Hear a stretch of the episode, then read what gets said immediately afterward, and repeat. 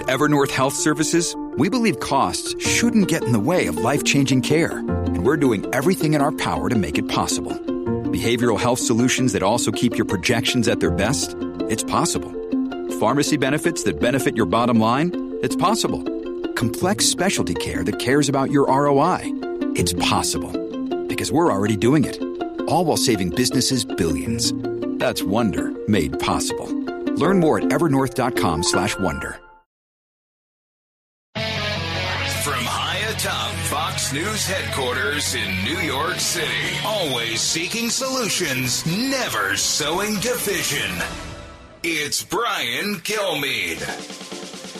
Okay, that is my cue to talk. Hi, everyone. Brian Kilmeade here. Patrick Murphy coming up a little bit later, the 32nd Undersecretary of the Army, Iraq War vet, former congressman from Pennsylvania, a Democrat too. But I want to talk to him about what's going on with the recruiting, this woke uh, philosophy, the threat of China, and what's going on with China and Russia, and the and the pledge they have to each other.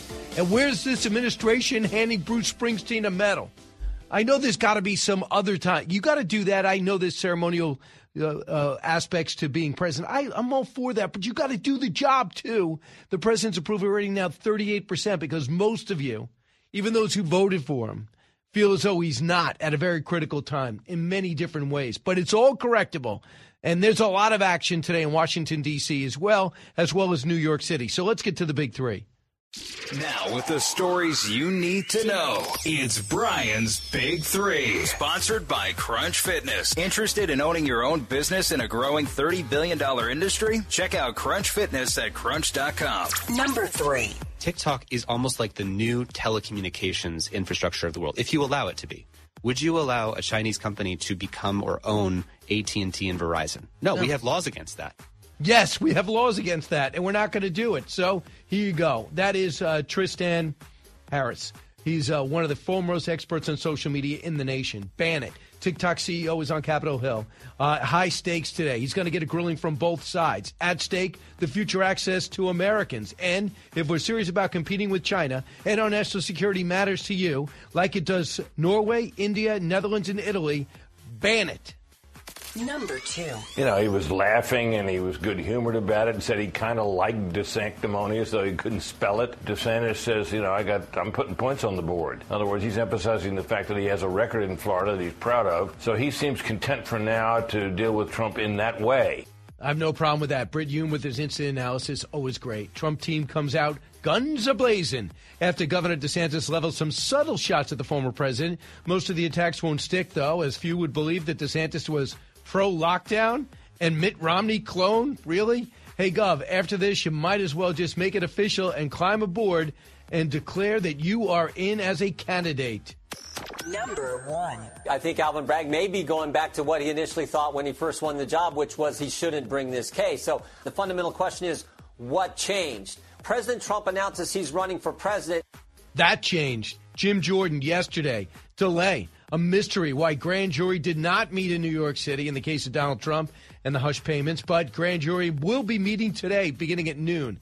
Is an indictment next, or is Alvin Bragg going to blow up the grand jury? Because the grand jury evidently heard from Costello, uh, Robert Costello, the former attorney to uh, Michael Cohen, proved that he was lying again, talked about his track record in his past, and reportedly, according to great sources that we have here at Fox News, the grand jury was no longer looking to indict the president. Also, it was brilliant of the president last weekend to come out and just say Saturday, I'm going to be indicted. Because it put all the pressure on Alvin Bragg. He wasn't going to sneak it in and make the announcement, call on, call down to Mar-a-Lago and have to deal with 12 hours of scrutiny now he's got a deal and maybe applause and pats on the back from people in his party. Now he's looking around here in the commentary and see a lot of Democrats say, Really? Is this the case? They're going to break 230 years of American history. We're going to indict a former president, even one that was in scandal in the past. We've never done that before. Bill Clinton, Paula Jones, hush money, Hillary Clinton, dossier, giant John F. Kennedy. Had he survived all the affairs that he had to sacrifice national security? Was he blackmailed? All the things that went on, we never even after the Civil War indicted people, let alone now. Lincoln thought it was important to keep people together Nixon had problems with the way Kennedy ran his election and what happened in Illinois. Word is, and some people confirm that the mob basically paid off and delivered Illinois to give JFK the presidency. Nixon turned around and said, Yeah, I'm not going to compete. I'm not going to jeopardize the country's security for that. But yeah, Alvin Bragg, the 39 year old uh, district attorney, financed by George Soros over a million dollars to win a campaign that many people didn't even focus on. That's what he's going to look at. So we don't know what the delay was, but I think a lot of the delay has to be with the grand jury. It's usually seeing just one side. They indict and then they try. But now they can't even get to the indictment. Joe Tacopina, Trump's attorney, on the chaos. Cut one. The grand jury proceeding is the DA's proceeding. It's not a, a, joint proceeding. It's something that they use as a mechanism to bring a charge. Um, it's a formality for the most part. Um, but, but we don't know what's going on. But I can tell you there appears to be chaos in that office right now, as there should be, mm-hmm. because the Manhattan District Attorney's Office was once the pinnacle of prosecutors' office in this country. Um, you know, now it's it's something that's being used as a political tool. And, and when I see the justice system and a prosecutor's office being used to weaponize um, the justice system against an individual, it makes me sick to my stomach. As a former prosecutor, I could never have imagined this. I mean, I wouldn't be for Barack Obama. I wouldn't do it for Bill Clinton. I wouldn't look for that. I don't care what party you're in. If it's egregious and you do what Obrador does, seemingly, and you sold your soul to the cartels to stay in power and you want to prosecute that, that's not what this is. This is something that happened 17 years ago. The president wins an election, loses an election, goes back to try to win an election, and now you bring it up. And the person that's bringing it forward is his former attorney, who just lied again when he said that Robert Costello never had a attorney-client privilege, and he never signed it over. Robert Costello on Tucker's show the other night picks up a paper and said, "This is the signature of Michael Cohen releasing me from the attorney-client privilege." So if he's lying as late as last week, when is he not lying? I know sometimes Sammy the Bull's got to turn on John Gotti. There are no winners. But this guy's not even Sammy the Bull. Listen to Alan Dershowitz, a liberal attorney. Cut seven. I have never seen a case in my 60 years of practice which has so many holes in it.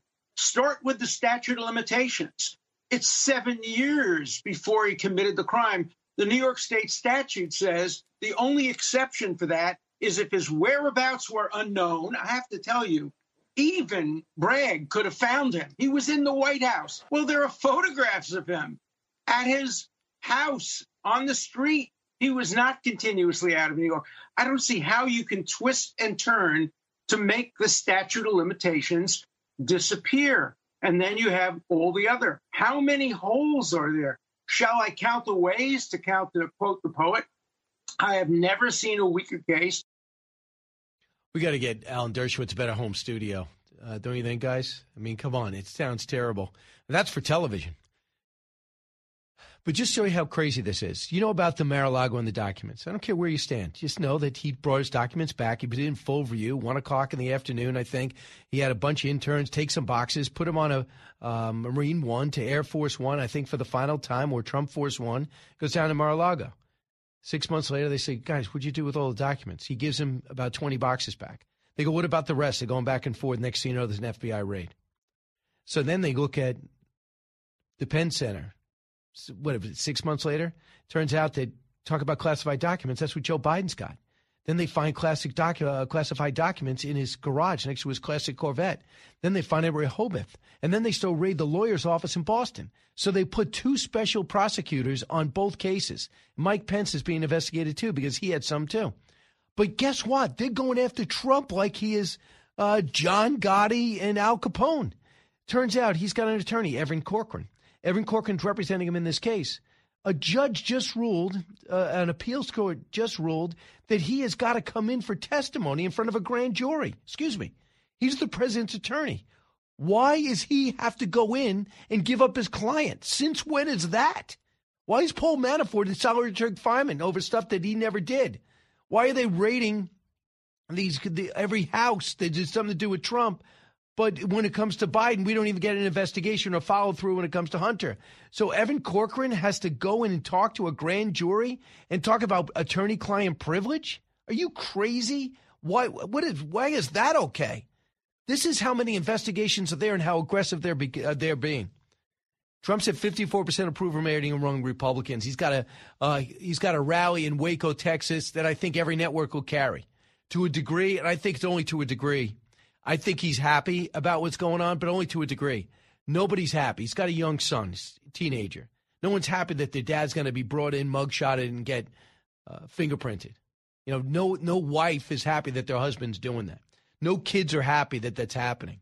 Nobody wants to do deals with the Trump the Trump organization. Wants to know that the founder and CEO is uh, being indicted or is indicted. So it's only to a degree.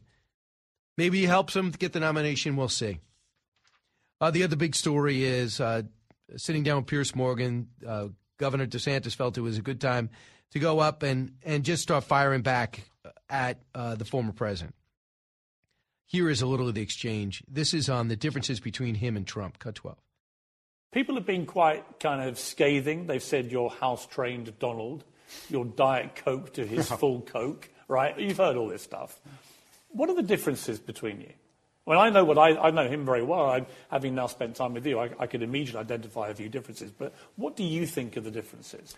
Well, I mean, I think there's a few things. I mean, obviously, you know, the, the approach to COVID was, was different. I mean, you know, I would have fired somebody like Fauci. Uh, I think that he got way too big for his britches, and I think he did a lot of damage. Uh, I also think, just in terms of my approach to leadership, you know, I get personnel in the government who have the agenda of the people and share our agenda. If you bring your own agenda in, you're gone. We're just not going to have that. So the way we run the government, I think, is no daily drama focus on the big picture and put points on the board. And I think that that's something that's very important. Kind of interesting, correct? So he taught out differences in a very calm manner. So uh, immediately last night, I got a text message from the Trump camp, and I'm not saying this, it's, it's it's exclusive, but I'll just share it with you. So immediately they give um they give the what I think is their best opposition research, and you know, I'll share it for you when, when we come back because it is detailed. And by the time I get into it, I think I'll end up running in and not be able to take any calls. 1 408 7669. Uh, Uh, essentially, all the opposition research that I think they have on him, they gave it out last night. He's not even officially a candidate. I don't know what kind of tactic that is. Let's wait and see. Brian Kilmeade. Politics, current events, and news that affects you. Brian's got a lot more to say. Stay with Brian Kilmeade from the Fox News Podcasts Network. I'm Janice Dean, Fox News senior meteorologist. Be sure to subscribe to the Janice Dean podcast at foxnewspodcast.com or wherever you listen to your podcasts. And don't forget to spread the sunshine.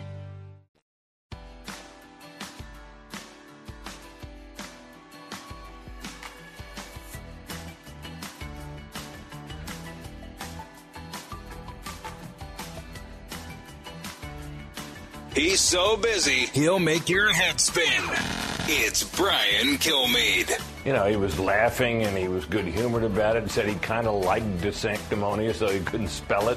Uh, so far, his response to Trump and his jabs at Trump have been an exercise really in deflection. He just hasn't risen to the bait. And Trump throws out these insults, some of them kind of crude, um, and so on. And DeSantis says, you know, I got, I'm putting points on the board. In other words, he's emphasizing the fact that he has a record in Florida that he's proud of, not to mention the reelection that he just enjoyed by nearly 20 points. So he seems content for now to deal with Trump in that way. Well, I mean, Trump's got his own tactics. It worked in 2016. It didn't work in 2020, but he had just one person to go against, and the guy wouldn't come out of his basement. But he went aggressively at uh, Ron DeSantis after the Piers Morgan interview. He said this Now that Ron DeSanctimonious has finally admitted he's in a race by beginning to fight back, now that the, the polls have crashed as he has no other choice, he's about half where the president is. President's at 54. He's roughly 36. Uh, so he says he is an average governor. He gets 1.2 million less votes in Florida than me. He fought for massive cuts in Social Security and Medicare, wanted Social Security minimum age to be raised to 70 or more. Okay, number one he did want to look early on at uh, at entitlements. I think any responsible person is, but let's see him fight for that. Number two is he does not want to raise. I've never heard anybody say he wants to raise the age to 70, but I am looking out for that. He's a disciple of Paul Ryan and did what Ryan told him to do. Florida has been successful for many years, long before I put Ron there. It's amazing what Ocean and Sunshine will do.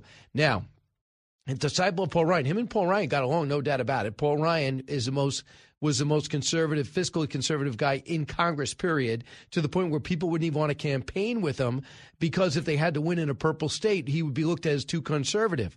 He said it's amazing. Okay, meanwhile, he said Ron was a big lockdown governor of the China virus. There is no way he was a lockdown governor of the China virus, sealing all beaches and everything else an extended period of time. That is not right. Was the third worst in the nation for COVID 19 deaths. 86,294. Third worst for the total number of cases, 7 million. Other Republican governors did much better than Ron and Boldo because I allowed them the freedom. Remember, I left that decision up to governors. COVID deaths per state. Ron, as governor, did worse than New York. In the education, Florida ranks among the worst in the country.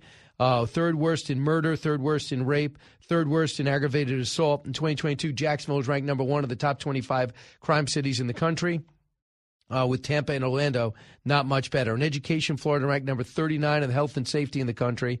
Affordability is number 50 and number 30 in education and childcare. Uh, hardly greatness. So this is his entire opposition research. Uh, what is is great. This is on substance. However, what I would do if I was in first and if I was the former president and I felt as though my policies had inflation down to zero, no international conflicts, no invasion of Ukraine, had a trade deal with China on the table. Uh, also, when it came to COVID and opening up, the lack of mandates, that's what President was about. He never would have mandated the vaccine, never would have mandated lockdowns after the initial 15 days to slow the spread. That's what I'd be running on. I wouldn't. I'd be running on my relationship with other nations. I'd be running on my relationship with the Abraham Accords, with my relationship with Saudi Arabia, the ability to isolate Iran. That's what I'd be running on. This is all opposition research that could come out through surrogates, but that's Trump. Trump makes up his own uh, rules. Let's see if it'll be effective. Trump has a lot to discuss. Chris Bedford weighed in on the on the flourishing friction between the two. Cut eighteen. He's got that great advantage. If you go to Iowa, where DeSantis and Donald Trump have been in the last two weeks, DeSantis is still only drawing a couple hundred people, which is a lot more than anyone else except for Donald Trump. Everywhere he goes, thousands and thousands of people still show up. There are still lines out front.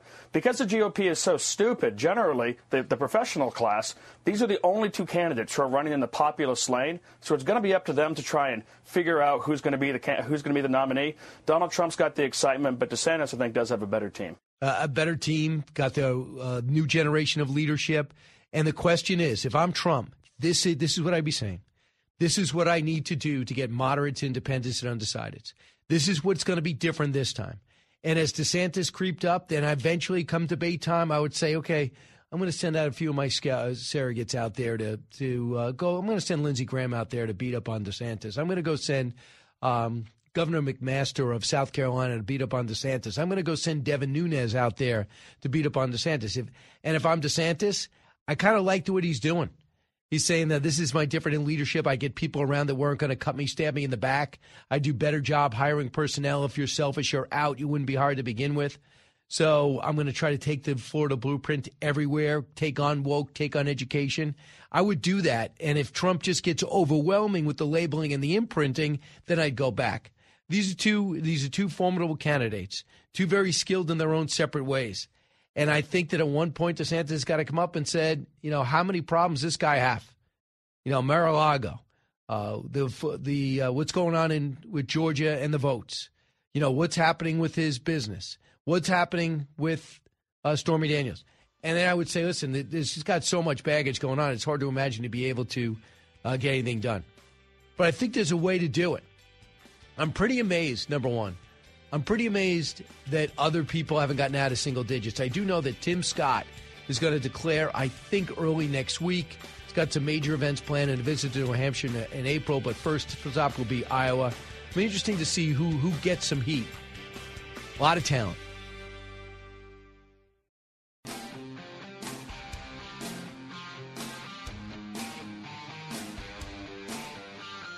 Information you want, truth you demand. This is the Brian Kilmeade Show.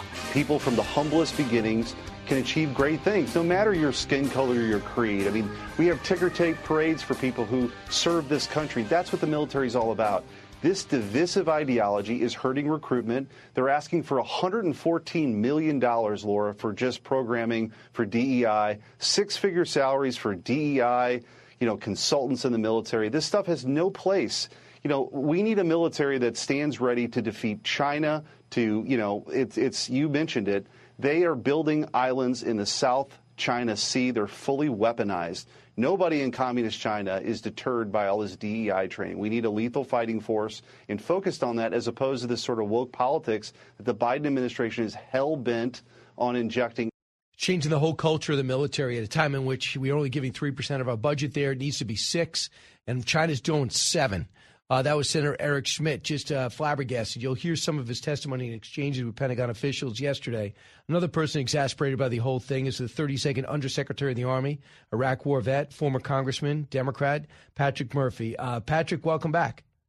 Brian, thanks so much for having me back on, pal. I appreciate it. Hey, no problem. We're, we're, what are we way we're way off outside the Marines. I understand we are way off our recruiting goals. What's the what's the problem? Well, the problem is, Brian, from the jump, over 70% of young Americans can't even join the military because of the obesity crisis in America, drug use in America, mental health issues. I mean, it, it, it's a systemic issue in American society. We we had to be fit to fight, uh, and and I think we need a culture of service in this country. That hey, listen, I I served in the military. My brother served. My dad served. My two grandfathers served. The reality of it is this: is that 78% of the folks that serve in the military come from military families. We got to change that dynamic. Everyone should be expected to serve. Not a draft. Not everyone has to go to military service. But whether it's Teach for America or well, whatever it is, doctor, you know, we, we need folks to at least give a year or two to this nation that that set the tone that we're we're all together as a country to, to solve not just our community and our country's problems, but unfortunately, when needed, the world's problems. We can't even get people to get to, to delete the TikTok app. I, Brent, this this drives me crazy. I mean, the fact that like you know people, you know, I've been on your show talking to you with, with Fox and Friends, talking about, hey, we're worried about these Chinese balloons, which we should worry about it, right? But there's surveillance going on right now on our on our iPhones and our Androids uh, and our kids. There's over 100 million kids, and then we have members of Congress that are, oh, it's no big deal. Who cares? Well, it's Facebook. It, it's like you don't understand. Facebook isn't owned by America we, we regulate companies. We're like a referee, but we don't regulate. We don't own. They're, they're private entities, private companies. That's not the that's not the, how the world is over in China. China owns TikTok, ByteDance, and, and so we better wake up. I mean, they have, you know, we we talk about a whole government approach in America. We need a whole nation approach when we talk about our adversaries. We don't even talk about, you know, the, these members of Congress say, oh, it's no big deal about TikTok in China. What do you mean it's no big deal? Do you, do you like the fact that there's 1.5 million Muslims in captivity and concentration camps uh, over in China, where they're where they're producing the majority of their cotton to you know the the sell to the rest of the world in manufacturing? I mean, I mean, come on, we got to wake up as this country. Now, we have the greatest country in the world. We have the number one military in the world, the number one economy in the world. But that's not our God-given right. We got to earn that every day. So Senator Eric Schmitt uh, took on uh, this Pentagon official about DEI and, the and the reason why they're they prioritizing when we need people in there. Can we just focus on war fighting and less about equity and inclusion? Here's a little of that exchange. And here we are in a committee hearing when China is like militarizing islands. They mean business. And we're having to spend time to talk about DOD's $114 million budget request for diversity, equity, inclusion training. This stuff is nuts. It is naive to believe that this is not divisive among recruits or people in the military. What does ensuring equity mean? I mean, and then you know we're debating on should we be paying paying money for transition if people want to transition to another gender while serving. I mean, this is ridiculous. Brian, this is this is this is my problem. What America doesn't even realize is that our military is more diverse than America. You know, when I served at 19, I remember I was dating a girl from Bucks County, uh, and and her dad said to me, Patrick, why would you join the army? You know, why'd you do ROTC? I'm like, goes, you're in the dean's list. You're the captain of hockey team as a sophomore. Why'd you do this? I said, hey, sir, I'm I'm going to be an officer. I'm going to be a lieutenant. I'm going to lead 40 men and women. 49 percent of my generation of veterans are people of color. We've cracked the code. We are diverse, and we don't need, you know, we don't need extra programs. We we are doing what we need to do. Um, and and our folks are staying in. What we do need, though, is more Americans to raise their right hand and say, "I want to take an oath to support and defend the Constitution." Against all enemies, foreign and domestic, to put on the cloth of our country, to, to grab a rifle, and to learn how to be a warrior. It would be great, uh, and hopefully we'll start doing that again and start selling it to the people and offer the packages to make it a, a good alternative. Uh, Patrick Murphy is with us now, the 32nd Undersecretary of the Army, Iraq War vet, uh, military officer. So now I want you to hear about the threat that we just witnessed over the weekend, the reaffirmation of a, of a alliance between Russia and China, and they claim it's going to be a reconfiguring of world leadership for the first time in 100 years. This is how General Jack Keane assessed what we're looking at right now. Cut 40. And for those who are worried about China as being our number one threat, that will force the United States to put more forces and more resources into Europe at the expense of our focus to China. And then we have China. If, if Russia wins, China wins. And that, that will incentivize them. And certainly Taiwan is, is in their near term objective. And we've already seen what their behavior is and how comprehensive it is. We have never faced a threat like China in our history. It is so comprehensive, it touches every aspect economic, technological, military, and geopolitical. Patrick, I just think the war in Ukraine, for the Ukrainians to be successful, uh, means everything. A lot of people say it's a distraction. You heard General Jack Keane. He says absolutely not. I agree 100% with him. Where do you stand? I, I stand with General Keane, too. And here we, we have to wake up as our, in a, our great country to realize that we have the largest country in Asia, which is China, breathing down our neck, competing with us um, with hostile intent. Uh, we have Russia, the largest country in Europe. They annexed Crimea years ago. We go push the EU to say, hey guys and gals, you guys got to step up and do two percent of your defense spending has to be tied to your GDP. Come on, like that, that you got to you got to put in here. And then Russia invades Ukraine, and then this year, a year later, the, U, the overwhelming majority of the EU countries aren't even spending 2% of their GDP on defense. I mean, Brian, it's crazy. I, I get it. America, you know, the rest of the world says, well, Americans, America's the policeman of the world, right? But we shouldn't be the bankers neither. I mean, they, they got to put skin in the game as well. Only seven of the 30 EU countries have 2% of their GDP tied to defense spending. That is not fair. It's not reasonable. They got to do more. It can't always be America leading the way and, and, and funding this. Um, I, I hear you, and the only thing that's going to do that is to go public with it. Instead, we get a different message from the White House saluting Germany for what they're doing.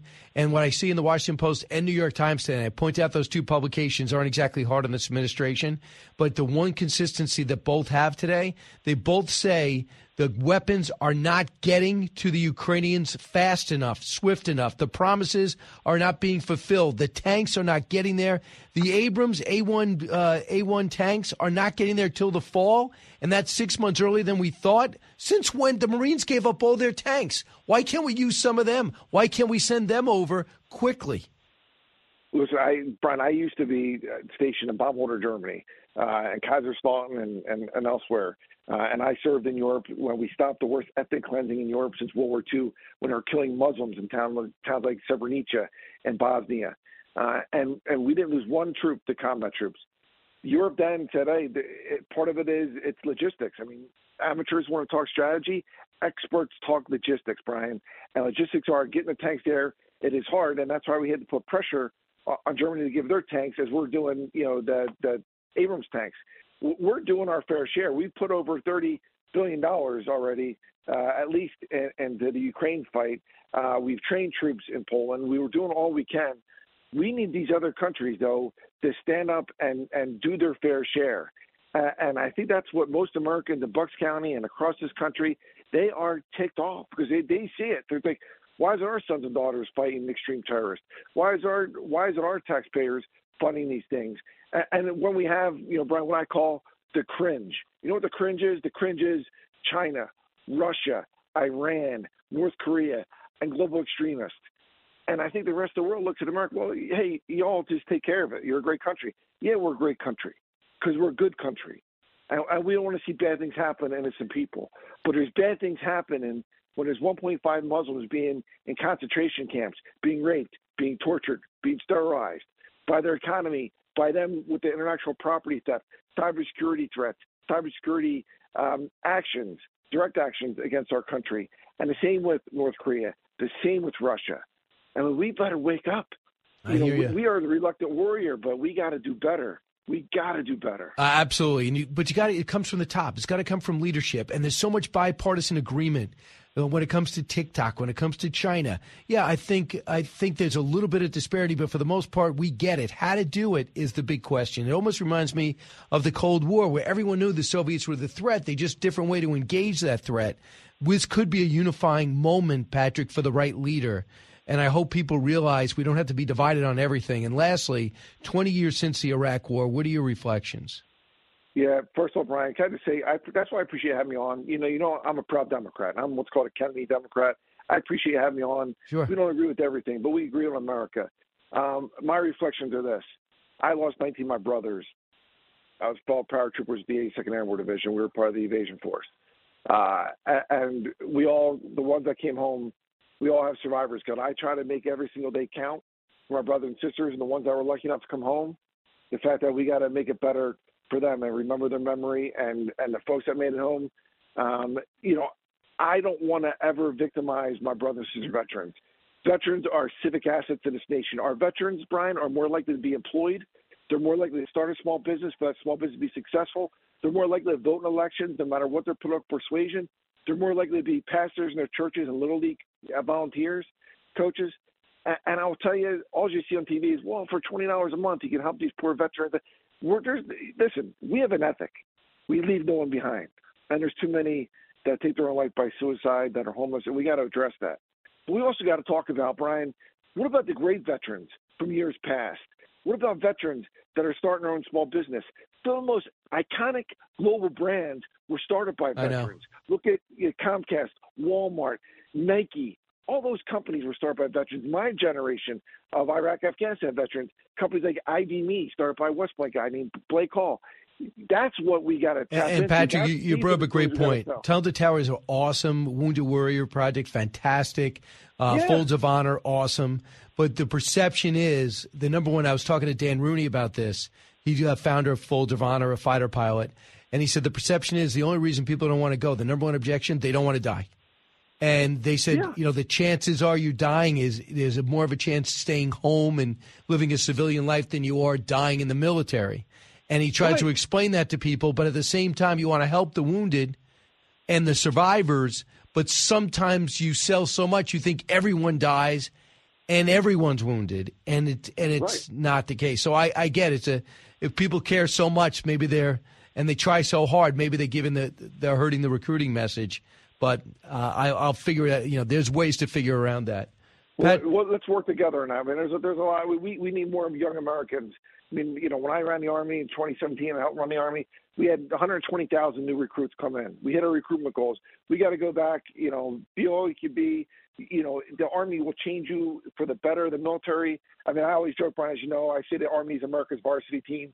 My Marine and Navy buddies they give me a hard time about that because I say, hey, you guys are the JV team. You couldn't make it in the army. But that's brothers and sisters joking. The reality of it is, though, we do need young men and women, leaders of character, to join our force, to serve our country, and take that oath to support and defend the Constitution of the United States of America. All right, go get him. Uh, Patrick Murphy, always great and insightful and inspirational talk to you. Thank you. Thanks, Brian. You got it. When we come back, your calls 1 408 7669. Brian Kilmeade Show. It's Brian Kilmeade.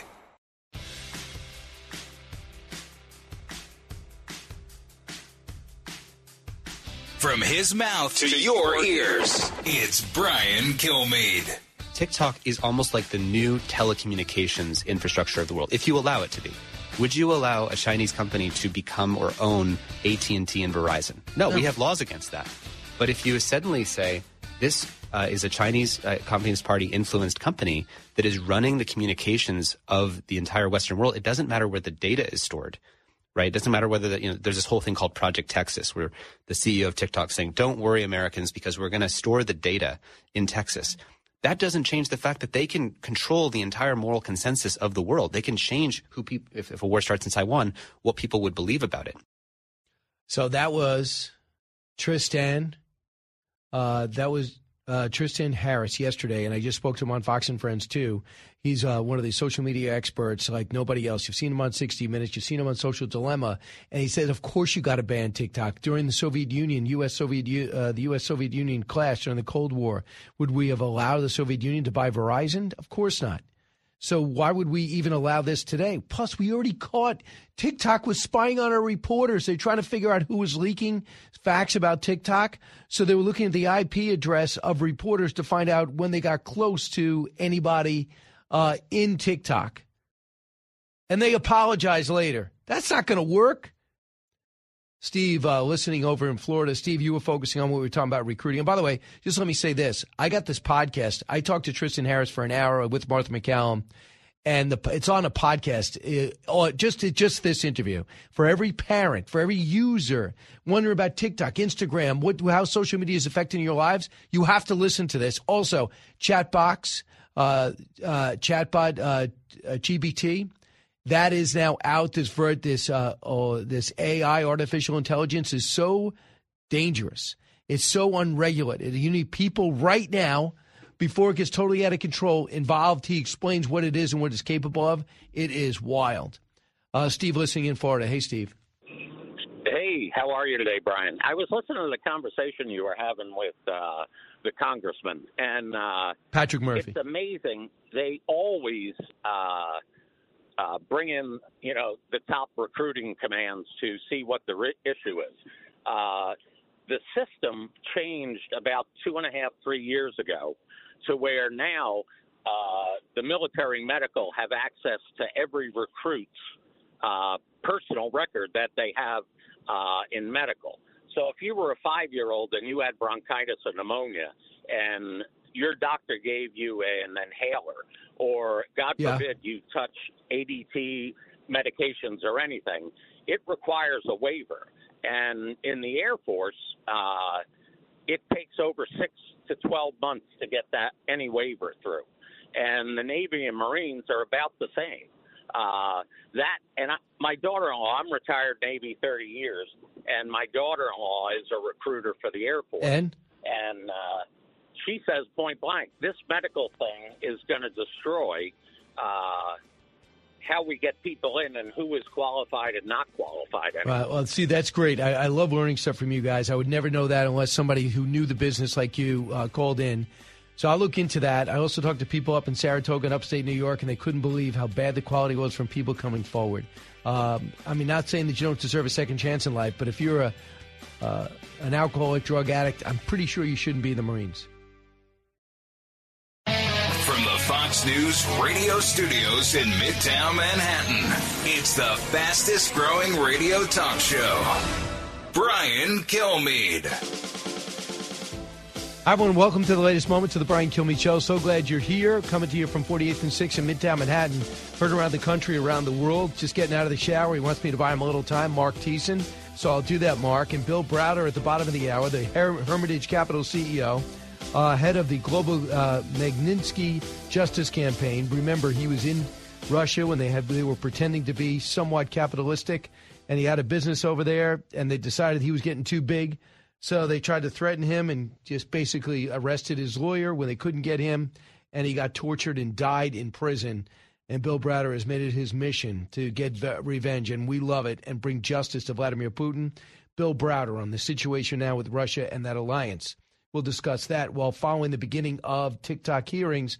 The CEO has just spoken before going into the hearing room. is supposed to last about five hours today in front of the Energy and Commerce Committee and he's going to get some tough questions, and there's going to be no breather. I don't think from Democrats and Republicans are equally incensed about their potential, but respectful of their popularity. So let's get to the big three. Now, with the stories you need to know, it's Brian's Big Three. Number three. TikTok is almost like the new telecommunications infrastructure of the world, if you allow it to be. Would you allow a Chinese company to become or own AT&T and Verizon? No, No. we have laws against that. Yeah, TikTok CEO uh, on Capitol Hill right now, as I mentioned. If we are serious about competing with the Chinese and on national security matters, we'll do what Norway, India, Netherlands, and Italy is about to do, and that is ban it. Number two. You know, he was laughing and he was good humored about it and said he kind of liked DeSanctimonious, though he couldn't spell it. DeSantis says, you know, I got, I'm putting points on the board. In other words, he's emphasizing the fact that he has a record in Florida that he's proud of. So he seems content for now to deal with Trump in that way. Yep, Trump team comes out guns ablazing after DeSantis leveled some subtle shots at the former president. Most of the attacks will not stick on DeSantis because they don't seem true, unless you think DeSantis is pro lockdown and a Mitt Romney clone. Number one. I think Alvin Bragg may be going back to what he initially thought when he first won the job, which was he shouldn't bring this case. So the fundamental question is what changed? President Trump announces he's running for president. Yeah, that is Jim Jordan. Delay a mystery. Why, uh, a mystery. Why grand jury did not meet in New York City yesterday. Word is the grand jury is not on the same page about offering indictment of the former president of the United States. They're meeting at 12 o'clock today. We'll bring you the latest. Marc Thiessen joins us now. Marc, we got to go by unnamed sources and uh, and uh, and and different reports to find out what went wrong yesterday for that grand jury that thought was supposed to be rubber stamping what Alvin Bragg wanted. And that was an indictment of the president. What do you think happened? I have no idea what happened in the grand jury room. I can tell you that you know the famous uh, phrase that you uh, you get a grand jury to indict a ham sandwich. Uh, if if they can't, if he can't get an indictment, then that means the case is pretty weak, and it is weak.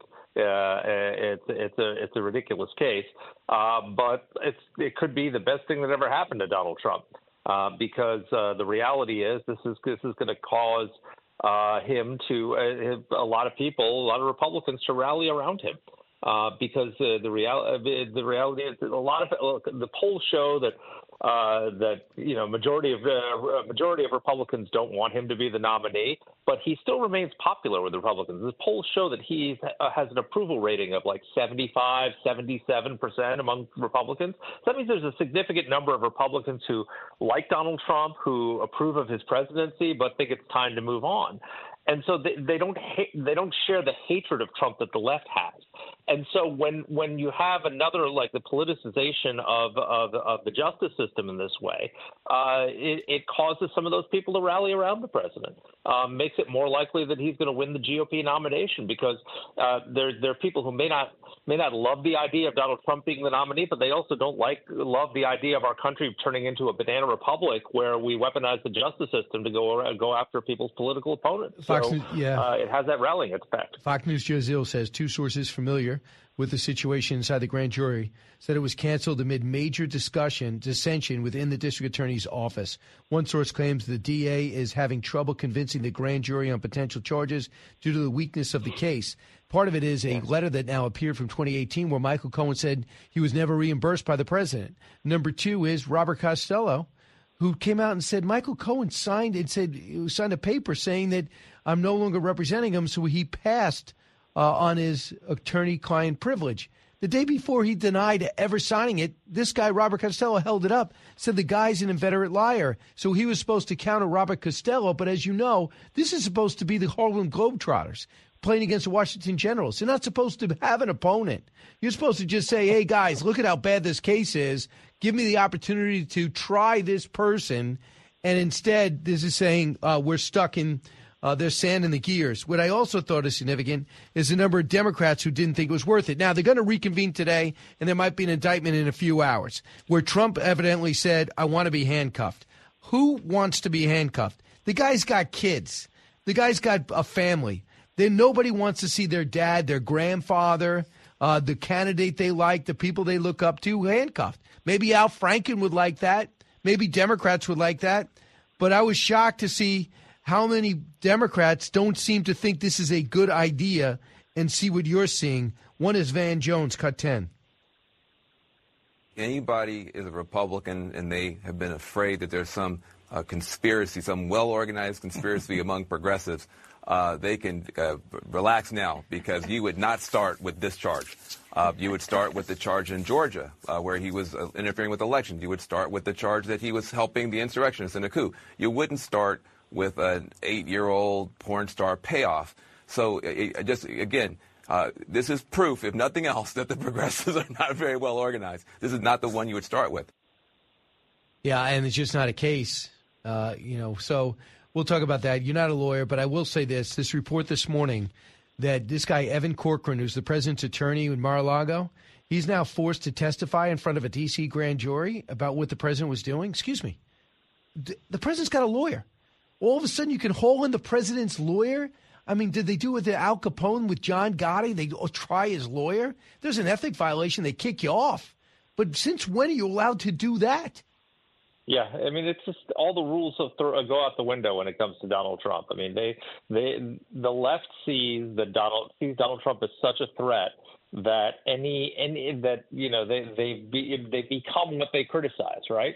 They're destroying. You know, they they say what was the charge against Donald Trump? He's destroying our institutions, right? He's he's a threat to yep. the institutions of our democracy. But then they're destroying the institutions of our democracy, going after him, destroying the justice system, weaponizing the justice system to go after their political opponents, breaking all the rules when it comes to you know and precedents when it comes to you know indicting a former president and raiding his home uh, when it turns out that Joe Biden had violated you know may have violated the same laws that they accused Trump of violating. It's like none of the rules apply. So all these people who criticize Trump, they're worse than Trump. they did, they're doing the exact same thing. Um, I mean, even even if you look at the media, right? So you know, the, the, the all objectivity went out the window uh, when when Donald Trump was president. And so what's happened is is that the the trust in the media has absolutely plummeted. And what where's the consequence of that? Because when then when Donald Trump, you know, they they they pushed the the uh, the the Steele dossier, and they pushed the the Mueller probe charges, the conspiracy theory that he had colluded with Russia, and all the rest of it, completely destroyed their credibility. And then when Trump falsely claimed that the election was stolen, and they said no, it wasn't, no one believed them because it was the boy who cried wolf. You know, so it's the, the destruction to our system has largely come from the from the people who are trying to stop Trump, not necessarily from Trump himself. Governor Ron DeSantis sat down with Piers Morgan when he realized, I think, uh, what he wasn't willing to do last week, and that is take on the Trump situation. Here's a little of their give and take. Cut twelve. People have been quite kind of scathing. They've said you're house trained Donald, you're Diet Coke to his full Coke, right? You've heard all this stuff. What are the differences between you? Well, I know what I, I know him very well. I, having now spent time with you, I, I could immediately identify a few differences. But what do you think of the differences? Well, I mean, I think there's a few things. I mean, obviously, you know, the, the approach to COVID was, was different. I mean, you know, I would have fired somebody like Fauci. Uh, I think that he got way too big for his britches, and I think he did a lot of damage. Uh, I also think, just in terms of my approach to leadership, you know, I get personnel in the government – who have the agenda of the people and share our agenda. If you bring your own agenda in, you're gone. We're just not going to have that. So the way we run the government, I think, is no daily drama, focus on the big picture, and put points on the board. And I think all right. so you get an idea that that would first off, what do you think of his answer? Uh, I think very good. Uh, I think that he is. If it get when it gets into it, I think that's going to be a major uh, point of attack for for DeSantis. He's going to say, "Look, Donald Trump, uh, you know, empowered the biomedical police state. He put Fauci in charge of our economy. I sh- I opened up Florida.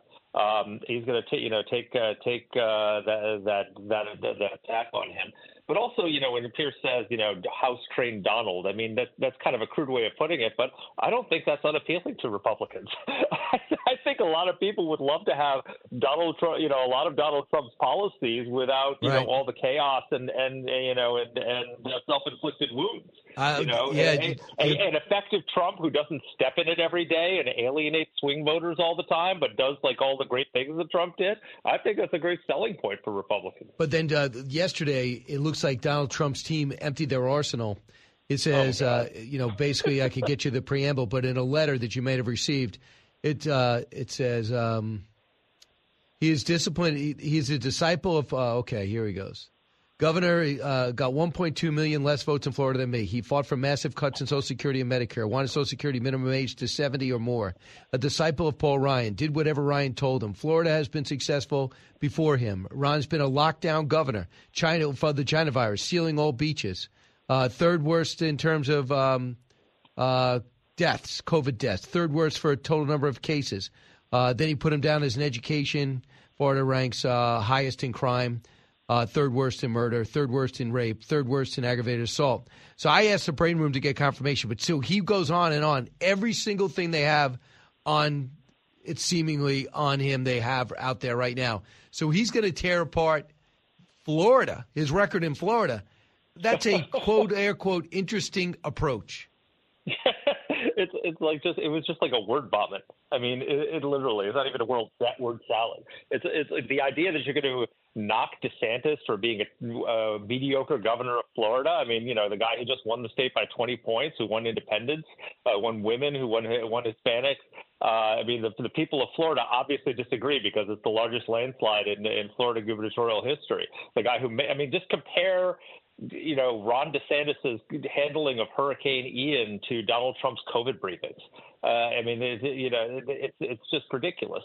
He, you know, while while uh, Donald Trump was, you know, 15 days days to stop the spread became like a national lockdown for months with Fauci imposed lockdown. Florida, he he opened up Florida. He put kids back in school. It has the best best. You know, it's the one state that hasn't had the destruction of uh, of, Yeah. uh, uh, of of learning losses that that so many kids have suffered. So I mean, I, it's a it's a weak way So- a weak way to go after uh, Ron DeSantis. Marc, Marc, you watched McCain and Bush take each other apart. You watch Obama and Hillary Clinton take each other apart. So you watch Bush 41 and Reagan. You're a little young, but Reagan and Bush took each other apart for a brief time before they combined. So Bob Dole and Bush 41, they went at it hard. You know, to so is this typical, or do you think that you thought Joe Biden would bring this up to uh, Mar- Governor DeSantis, not necessarily Donald Trump. And to me, if I'm Trump, all I talk about is the, my strategy to win over moderates, independents, and undecideds. And I don't punch down. What are your thoughts? I, I this is this is the flaw in in Donald Trump's approach to to politics, which is that I mean, you know that. And the reason why he lost 2020, why he led us to defeat in 2022. Imagine if Donald Trump, at the end of the election, even if he didn't acknowledge that Biden had won, had presided over a, a, a, a good, peaceful transfer of power, and had spent the last two years reminding people how great things were when he was president and pointing to all of Biden's uh, disasters, and, and had done that instead of constantly harping on on a stolen election, he'd be cruising to to to reelection right now. He would There have no be any opponents. Republicans He would have challenging no him. He'd have no, opponents. have no opponents in the Republican Party, and he would and he would be cruising to defeat Joe, Joe Biden. But he's incapable of doing that. He spent all of his time talking about this this lie that the 2020 election was stolen, instead of talking about the truth, which is that he was an incredibly effective president. When you when you Right. with the mute button on, when you just look at his policy from Operation Warp Speed to the Abraham Accords to taking out Soleimani to the to I think something like 57 percent of of Americans said they were better off now than they were four years ago on the eve of the election. Uh, you know, so, such a so, such a great record that he can't even bother to talk about it and compare it to the serial disasters that Joe Biden has unleashed. That's what he should be doing every single day, and he can't seem to bring himself to do it. Well, uh, it looks like he's got 38%. Uh, Joe Biden has 38% approval rating, so he's definitely vulnerable. Uh, if this is what it's like before DeSantis gets in, can you imagine what it's like after? It's crazy, but it's going to be fun. uh, Marc Thiessen, thanks so much. Always great. All right, take care, Brian. All right, listen, we're monitoring what's going on with the TikTok uh, hearings. We had the opening statement from the CEO. Uh, he was very emphatic, very emotional. He's uh, ready to go. So I cannot wait for some of, some of these exchanges. Brian Kilmeade Show. Expanding your knowledge base. It's the Brian Kilmeade Show.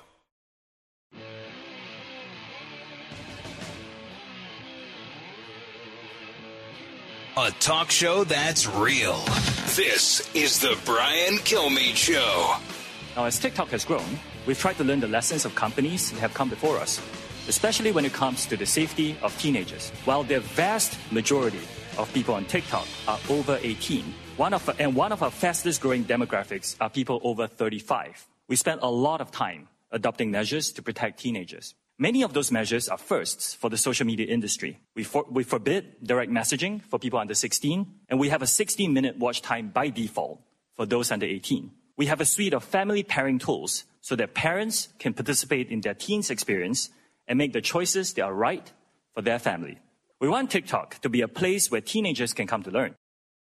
So that's the CEO trying to plead their case to try to keep TikTok in the U.S. And evidently, he's not going to answer any questions because they're a private company on how much they're making. But it was just told between 15 and 18 billion dollars. So can you imagine that? 150 million users, 1 billion worldwide, and we're trying to ban it from here like they did in India, India, like they did in the Netherlands, like they're about to do in Italy and Sweden, excuse me, Norway. So now there is a back and forth. The CEO cannot answer definitively and say for sure that they cannot use this device to spy on everyone. They cannot use the device to collect. They have a pledge not to, but that's not enough. They have, they have the capability to do it. Nobody trusts them. And by the way, it doesn't help their case that the Chinese government said it would not be acceptable for ByteDance to be sold in order to stay here. If you are not a Chinese entity, government entity, why are they weighing in? If you are truly a private company, can you imagine Joe Biden saying, "Yeah, I'm not okay with uh, the you know Verizon selling its local subsidiary to the country that they're in, whether it's New Zealand or Sweden?" No, it's got nothing to do with them. But it just shows you it's a nationalized company. So, uh, I it's just heartening to see Democrats and Republicans so I, I don't see any personal vendetta. No one's blowing off steam so far. It just started, but they're pretty much on the same page. So they also are spending about $8 million on lobbying, I guess the third biggest lobby in Washington. So you know that some of these people have been bought and sold. Trent Lott is an example. He's going to bat as a lobbyist for TikTok and others. So you'll see some familiar faces on the team and you wonder what the real deal is. Well, some are being paid. Congressman Bowman just everything's racist. We're racist because we want to ban TikTok. Crazy. We're going to talk about another real threat, Russia, and how it relates to China with Bill Browder, Vladimir Putin. Why is he okay with being a junior partner?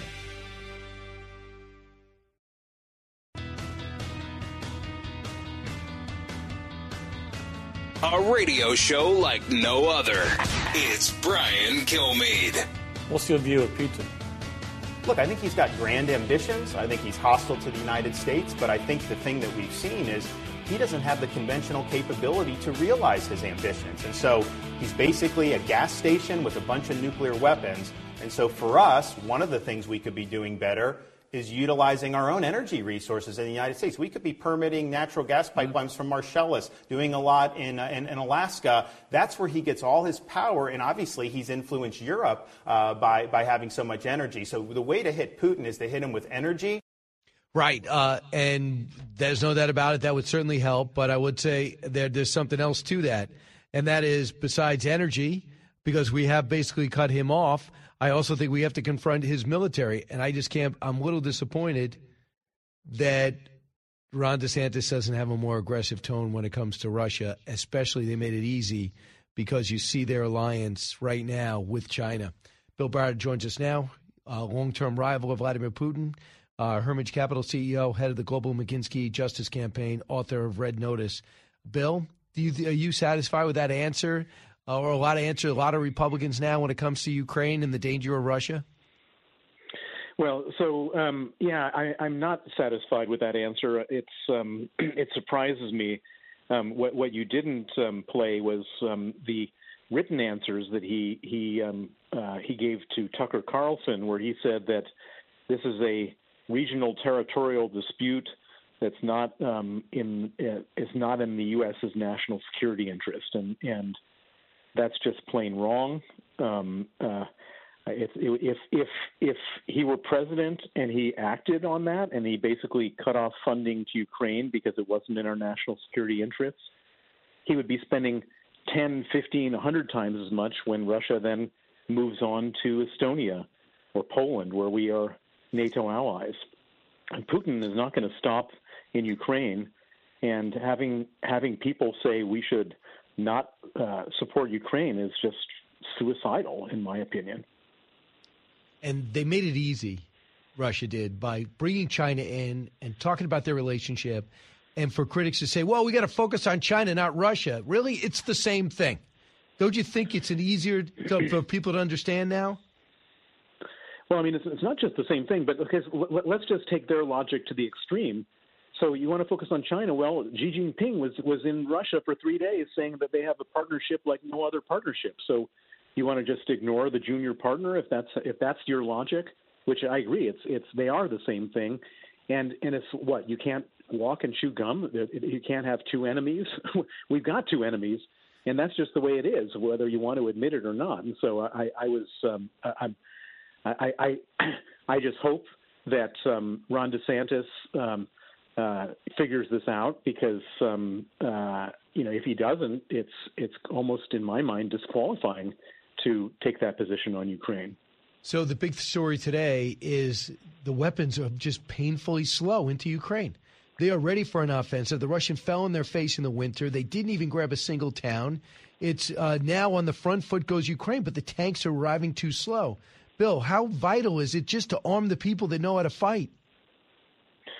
Well, so here we have the situation where the Ukrainians were totally underestimated from the very beginning. They, I mean, they they were fighting with duct tape and bayonets when the whole first thing started, and they begged for weapons. And we started giving them weapons, but we started giving them weapons little, little by little, little late, little late. Not, you know, saying, well, we don't want to uh, exacerbate things, we don't want to provoke Putin. And so now we've decided to give them weapons, and the weapons are taking time and and it's very very frustrating. It's frustrating for the Ukrainians, and and it's frustrating for anybody who is looking to defeat Vladimir Putin because the Ukrainians, if they were given the weapons that they've been asking for, if they had them in their hands right now, they could really clobber the Russians. The Russians are bad. They're not good at this stuff. They're failing. They're running out of weapons. But the Ukrainians need these weapons. They need them fast, and they need them in large quantities. Bill, have you ever seen Russia in your lifetime so humiliated outside the fall of the wall? And Gorbachev yeah. never really felt that way. I mean, they they are they should if they have any legitimate understanding of the battlefield, they have to feel absolutely humiliated. There are there is no, there's no question they've lost 165,000 soldiers dead, probably equal or greater number injured and and out of capacity. Um, they've lost about 3,500 tanks. I mean, it's just an, an enormous number of tanks, airplanes, etc.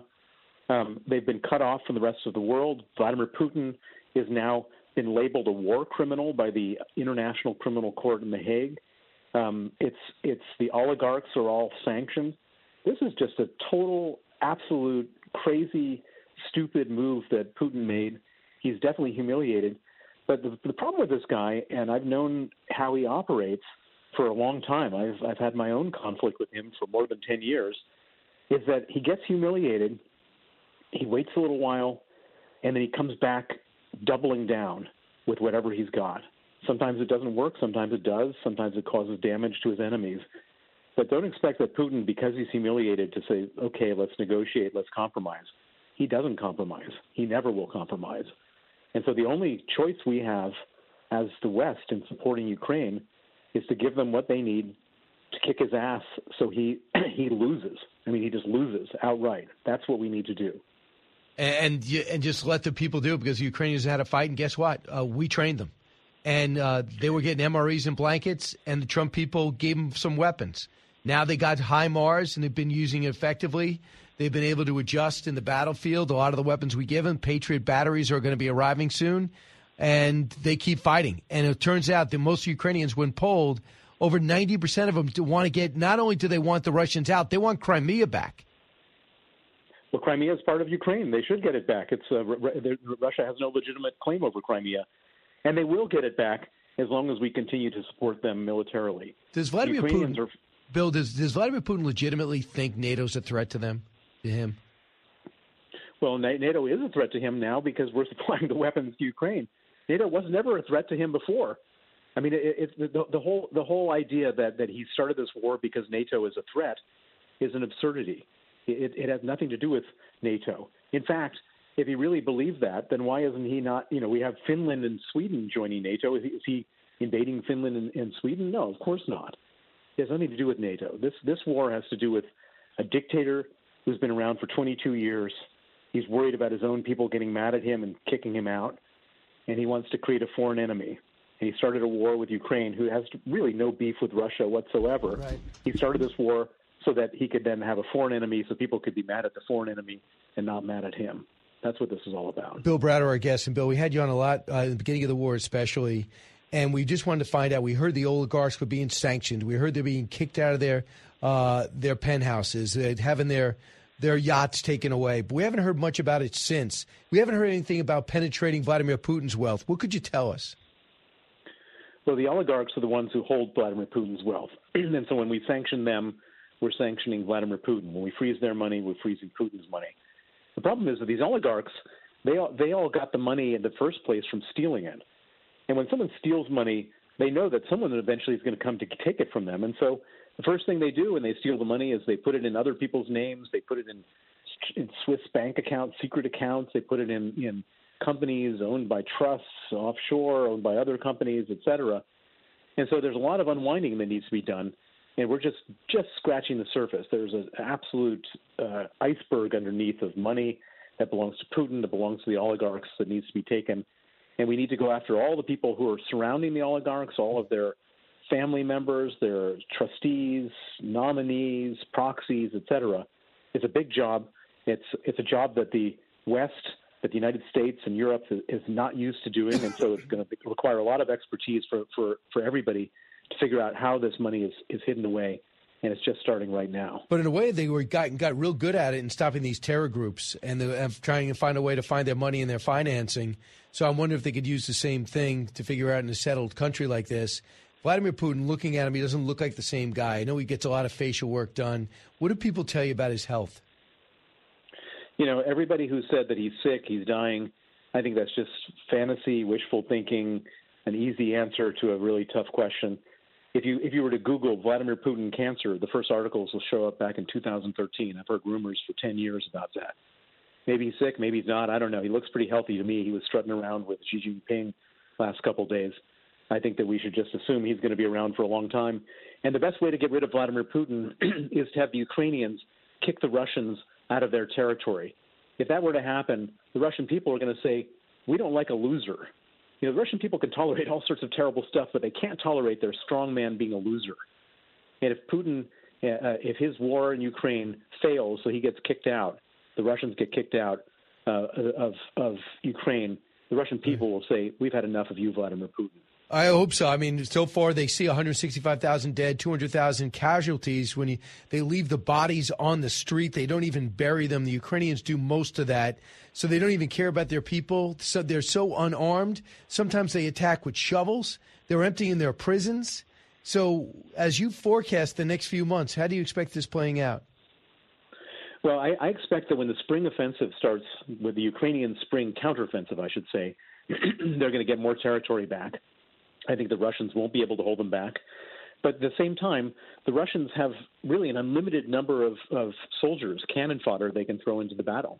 And so whatever gains the Ukrainians make are going to be held back by just absolute sheer numbers of people, sheer force, sheer waste of, of human life. And so it's not going to be over anytime soon because whatever gains the Ukrainians make, the Russians will just keep on throwing stuff at it. And as long as they have people, as long as they have money, which they mm-hmm. continue to have, they're not going to be able. This is not going to be an easy, clean kill for the Ukrainians. Uh, and Bill, they talked about changing the world order for the first time in hundred years. That was this was, was picked up on a mic by Vladimir Putin and and the President Xi. Are they what are they capable of together? Well, the really scary thing, and the, what, what worries me more than anything, is if the Chinese decide that that Russia needs more weapons, and Russia definitely is running out of weapons, and the Chinese could supply uh, offensive lethal weapons to the Russians. And if that were to happen, that would change the balance of power and put Russia back in the driver's seat. And if that were to happen, then there'd be a lot more deaths of Ukrainian soldiers, Ukrainian civilians, and the war may last a lot longer. And um, I'm hoping that the, the Chinese don't do that and I think that we have some leverage to prevent it from happening. If the Chinese believe that that we will, will cut them off economically in different areas for supplying uh, offensive weapons to the Russians, the Chinese may choose not to do it.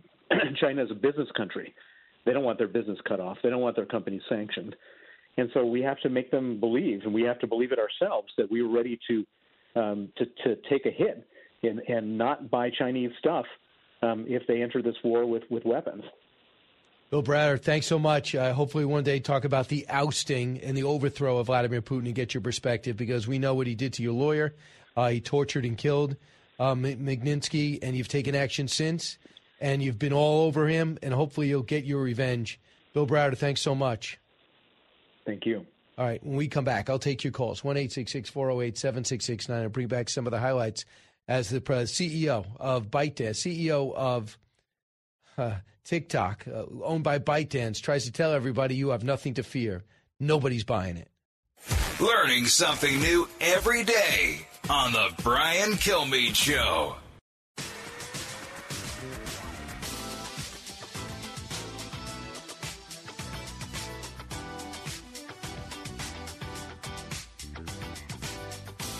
The more you listen, the more you'll know. It's Brian Kilmeade. We will also provide unprecedented transparency and security for the source code for the TikTok app and recommendation engine. Third party validators like Oracle and others will review and validate our source code and algorithms. This will help ensure the integrity of the code that powers what Americans see on our app. We will further provide access to researchers, which helps them study and monitor our content ecosystem. So that is uh, Shu Choi. I think I said that right. The TikTok CEO. He's got a very impressive background, by the way. He's probably brilliant. Served in the military in Singapore, of course. Um, he ended up working for Goldman Sachs, and he's trying to work for Meta for a while, and now he's trying to sell everybody that you can trust TikTok. Believe me, everybody now, 12 years old and up, is hoping that he convinces these lawmakers to leave it alone. The one thing that President Biden obviously doesn't take it serious on St. Patrick's Day, he sat down with a TikTok influencer. President Obama don't doesn't take it seriously, sitting on the floor with a TikTok influencer right before the midterm election. Steve, listen, WABC in New York. Hey, Steve. Hey, Brian, how you doing? Good show as usual. Thank you. Um, I wanted to comment on the the whole um, Russia, China, Sure. Ukraine, U.S. situation. The thing is, China's laughing all the way to the bank because we're borrowing money to pay for the arms that we're shipping to Ukraine from China, and in turn, people are everybody's getting rich. We don't know where the money's going once it lands in Ukraine. I'm sure it's going into generals' pockets, uh, I hope not. intelligence people's I mean, pockets. I, I listen. And- and I think it- we have to do a better job tracking it, but don't assume that it's going to waste. I mean, there's a reason why Ukraine's uh, doing as well as they're doing. I mean, and not only that, they're adapting in the field a lot of our weapons to to. Uh, to continue to reuse things, for example, even the drones, blocking the drones and things that they're doing. So they're showing great innovation, and they're looking to survive. So to think that it's going to all these guys' pockets is, uh, I, think the majority. I think that you'd have to really uh, really think negatively of Ukraine in a way that I don't think s- the possible, judging by the results. With things when you look at the people that are in Ukraine and the things that they've tolerated. I'm talking about the governments there over the years with the different labs that are going on and the fact that really wanted to, you know, wipe them out. I'm sure they could have done it by now. The reason that they didn't, I'm sure they're getting paid off not to do it Who, either. who's It's getting paid? The Russians are getting paid off not to wipe them out? Yeah. Oh, come on. Uh, Steve, thanks for the call. Jerry, WSKY in Gainesville. Hey, Jerry. Hey, good morning, Brian. Uh, while I disagree, the Governor DeSantis is sort of my preference for candidate, but I do disagree with him and agree with you on the need to uh, support Ukraine. It needs to be a, a very robust uh, support, as you suggest. We need to give them what they need to to fight the war. They're telling us we should give it, and I think it'll end the war much quicker and be a much less dangerous situation than this kind of trolling along for months. I think they could have already won this war by now if we gave them the uh, all the materials that they needed at the outset, as your prior guest had suggested. We need to get this done, give them what they need, no half measures, and then move on to the next thing, which is China, which is the actual bigger threat. But right now, this is an immediate threat. This is a hot war. We need to get it done and get it finished immediately. So, Jerry, for the longest time, people say get out of the Middle East and focus on China. And that was it. I understand the argument, but you couldn't just ignore what was going on there. Having said that, the Chinese made it easy for people who believe that Russia and China uh, fighting Russia effectively is a way to uh, stare down China. When when President Xi showed up t- two days ago, and for two days they were buddies. We're going to work together to reorient the world around us. We're going to use the Chinese currency. All you guys have to do is win. And Vladimir Putin, I need oil and gas. Now, when people want to say we're we're wasting our time uh, supporting Ukraine against Russia, you didn't pay attention to the last two days. They're one entity working together to reorient the world, using each other. Yes, junior partner, absolutely. And do I think that China wishes Russia didn't invade Ukraine? Absolutely. It, it, they're showing that they are not nearly the power that everybody thought they were. And economically, they're a mess. And Russia no longer has to be convinced, uh, Europe no longer has to be convinced that Russia is a problem. So they're divorced, hopefully forever.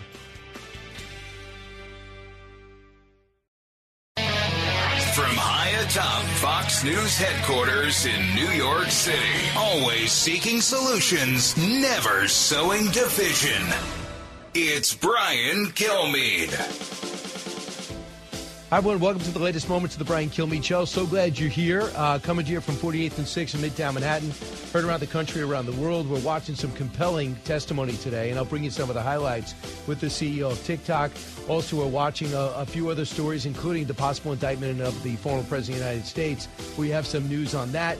Kellyanne Conway's in studio. I don't know. Don't ask me how much I, I met her. We have a huge budget on the show, so we met her fee.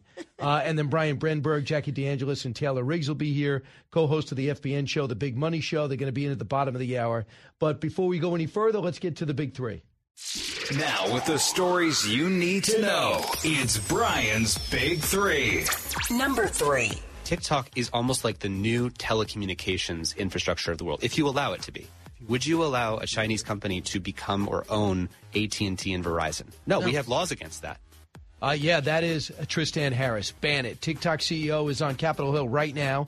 If they're serious about competing with China, for me, you have to ban this app and start every stop everything coming in overseas that's possible. Norway, India, Netherlands, and Italy now say yes. I say yes too. Number two. You know, he was laughing and he was good humored about it and said he kind of liked DeSanctimonious, though he couldn't spell it. DeSantis says, you know, I got, I'm putting points on the board. In other words, he's emphasizing the fact that he has a record in Florida that he's proud of. So he seems content for now to deal with Trump in that way. Brit Hume, instant analysis. Trump team comes out guns a-blazing after DeSantis leveled some subtle shots at the former president. Most of the attacks probably won't stick. We'll go over them with Kellyanne in a matter of moments. Number one. I think Alvin Bragg may be going back to what he initially thought when he first won the job, which was he shouldn't bring this case. So the fundamental question is what changed? President Trump announces he's running for president. delay. A mystery why a mystery why the grand jury did not meet in New York City yesterday, and a mystery why we're not going to get indictment according to Fox News sources today, or a lack of indictment, or any type of decision. What is going on behind the scenes? Now we don't know for sure, Kellyanne, but one thing is pretty clear: it was brilliant last weekend, I believe, for President Trump to come out and say, "I'm going to be indicted." Just got to tell you, it screwed up my show on Saturday night, but uh, uh, but it, it was it put them on the back foot, and they've been unable to recover. Am I right? Yes, and of course, all the get Trump in the media and on Twitter and elsewhere ran to that as well. They didn't say, oh, well, let's not believe Donald Trump. He's just trying to raise money off of his supporters. Let's wait to see. They are so obsessed with Trump derangement syndrome, so infected by it. Trump derangement syndrome is real. There is no vaccine, no booster, Brian. And so they went with it too. So everybody got caught up in this. But I think Bragg, Alvin Bragg looks like Alvin Blink today because uh, he's made promises that he's not keeping. I think Right. that people had this reasonable expectation that it was imminent. I am one of the very few people who testified before the grand jury uh, in this case. I went twice in the last few weeks. And it's very clear to me that the grand jurors themselves, many of them were very engaged, asking questions, taking notes. But um, based on the questions I received, I think they're still hitting and hoping here. I think they're still trying to build a case based on Michael Cohen's meeting with them 19 times and only testifying for a couple of hours under oath. And you really can't do that for somebody who went to prison for lying under oath, pur- purging himself to Congress. And and look, he went there for, for, for $4 million of criminal tax evasion, lying to a federally insured bank. That carries a maximum of 30 year prison sentence. So they're trying to build this case. And they need to think about precedent here. I think Alvin Bragg wants to go down in history as the first person who ever indicted a former president, but they think they have to realize that even never Trump critics have said there's not much of a case here to prosecute and convict him. You're actually going to make the So president a did martyr. he. By the way, and so poll, did he. And his poll numbers went up. By the way, Alvin Bragg initially looked at this, said there's nothing there. He threw a flag. What about this letter that says that Michael Co- Michael Cohen was never reimbursed for that money that he laid out? What about the fact that you have uh, Robert Costello coming forward saying Michael Cohen? Uh, my, he said I never represented. Michael Cohen says he never represented me, and he goes, no, no. Here's a letter releasing me from the attorney-client privilege with his signature on it. That came out Monday night. So anybody who says, well, like Sammy the Bull turned on John Gotti, put him away. Anyone who says that, this guy's not reformed. That doesn't clearly. apply here. That doesn't apply here. I was on Hannity with Costello. We were on for a long time because we both testified to the grand jury. And the nut of that is, uh, look, I want to say as a campaign manager in 2016, I was thinking about one woman in October and November that year, and her name was Hillary Clinton, not the porn person. This is not a campaign finance transaction. I don't know what it was. The president denied it. But most importantly to me, I never heard, you probably heard Stormy Daniels' name for the first time in earnest when we were already in the White House. It came out January 2018. So that's Right. 15 months after the election. Why is this important? It's important because it caught my eye because Michael Cohen came out and said, emphatically, this affair has been denied by both parties. There's an NDA in place. This was a private transaction. Mr. Trump and his campaign never knew I did it out of the goodness of my heart. So I'm going to go with what he said in January 2018. And that's why they're trying to build this case. And they realize it's easier to do it with a Manhattan grand jury that may be sympathetic to their cause and against President Trump. But now they're getting cold feet. And you have Alvin Bragg taking time to, to produce a three or four page letter back to Chairman Jordan and the others are saying, hey, I want you and some of your assistant DAs in your office to come and testify. How did we get here? How did you resurrect a zombie case that you, Alvin Bragg, said no to, that your predecessor, Cy Vance, said no to, that the Federal Elections Commission, FEC, said no to, and the Department of Justice said no to? There's so much there. A couple of things. I mean, this is the most blatant political event ever. I mean, what, what Letitia James is doing is even worse. Going back over bank records to say, did he inflate the worth of his property in order to get loans that have since been paid back? If he did not run for president, they'd still be begging him to buy golf courses like Michael Bloomberg did over in Queens. So this is pure politics. Nobody had any problem with Donald Trump, not Reverend, uh, not Reverend Jesse Jackson, not Al Sharpton. People loved him. I used to go to the Apprentice events, and I would not even be clear if he was a Republican or Democrat. There was so many celebrities there. So I just think at some point people have to say you're not. There's not going to be a political advantage for Letitia James or Alvin Bragg because we see right through it. I also think it's noteworthy too that Van Jones weighed in and Yes. said to back off. Here's cut eleven. It doesn't seem like the right way to go when you look at the history. Is not going to judge Donald Trump based on Stormy Daniels. It's going to uh, ba- judge him based on the election. It's going to judge him based on the coup attempt, the insurrection. I think that uh, uh, if I were uh, Alvin, I would wait for Georgia to go first. Georgia, you have the president uh, calling in, trying to change an election. That seems to me the thing you start with, not this. I actually don't think Georgia's that strong either because in context he was saying, "Eh, "Look how close I got. I need such amount of votes. I only need a thousand votes. I don't need forty thousand votes. Show me." That's what he was doing. Now everyone knows since January sixth and everything leading up to that, I thought that was his worst moment. But I think when you play the context of those calls, especially after talking to Lindsey Graham about the questions he got, I don't think that's going to be a problem either. You have a Democrat, uh, you have Democrat district attorney in Atlanta who's going to town on that. Let's see. Donald Trump's got a lot of legal woes to outrun. So far, he has, and he has for years. Um, you know, I'm in I'm in close touch with him. He calls me several times a week. We had dinner recently, and the fact is that nobody likes to be uh, under the gun, paying lawyers all this money, scrutinized, etc. But um, he's not backing down from his race. He's one of the only three announced Republican candidates. Brian, we could talk all day long about who can win, who should run, who's who the donors like. Uh, it's like the lottery. You can't win if you don't play, as they say. You got to go ahead and announce. And for President Trump, I think what's important here is Alvin Bragg and Letitia James here in New York have something else in common. They campaigned affirmatively, promising to get Donald Trump. When you're running for the Attorney General of New York, when you're running for the DA of Manhattan, you you're you you should only make two promises. I'm going to uphold the Constitution and faithfully execute the laws of New York. Period. End of story. You don't promise that you're going to go and get Donald Trump. I think that's impeachable. You and it's and also fundamentally a problem that it's an elective office? What, what Yeah, are you running correct. for an election for? Correct. I Well, they all think they're going to be governor next. They know Hochul's a joke. Uh, uh, you know, Cuomo had to step down. Hochul's a joke. They all want to be governor. This is all, and you said this is about political advantage. But people are paying very close attention to this, and they're saying, "I'm sorry, the world's on fire." Putin and Xi are meeting. Uh, Putin's in Ukraine. You've got Iran making deals, salivating at Israel's a nuclear capable. capable Iran and Saudi Arabia. that's it. That's it. And so people are saying, uh, yes, the economy is the number one issue, no question. So I think that this this election, honestly, is going to be won or lost not on Stormy Daniels, not on TikTok, on who comes out with a robust, clear, and crisp economic plan, the way Trump did in September 2016. We need that again from these candidates. Kellyanne Conway, obviously our guest. Kellyanne, you do your greatest strategy. You also uh, understand uh, recent political history, especially. Sometimes you got to run against people in your own party. Bush 41 Sure. ran against, uh, against Bob Dole. Bush 41 ran against Ronald Reagan. You saw Hillary Clinton and Barack Obama take each other apart. Uh, you saw John McCain and George W. Bush. I don't think they ever fully healed their relationship. Now it looks like we're going to have the same bloodletting when it comes to DeSantis and uh, and Donald Trump. And I see this letter I got last night, and I'm sure you got it. Ron DeSanctimonious is finally admitting he's going to run, and he goes on and says Ron was a big lockdown guy.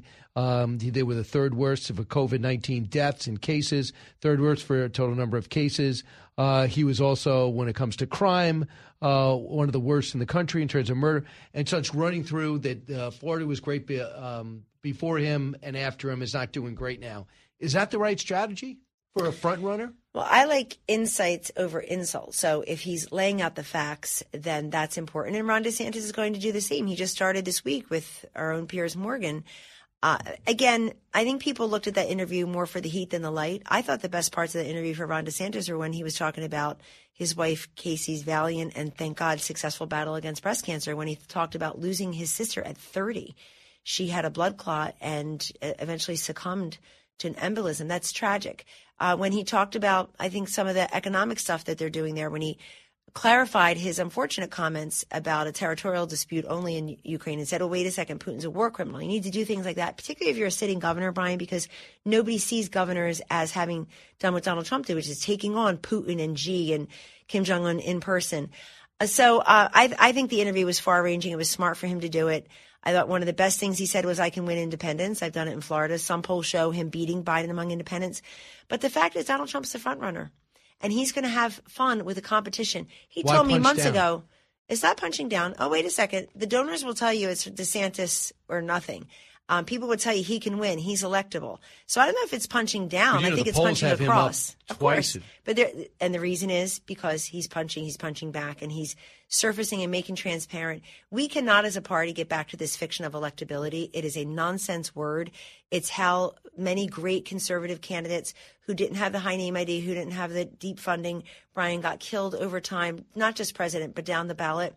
Donald Trump killed the word electability. We didn't focus on electability, pretending I know if you can or cannot win before voters cast a vote.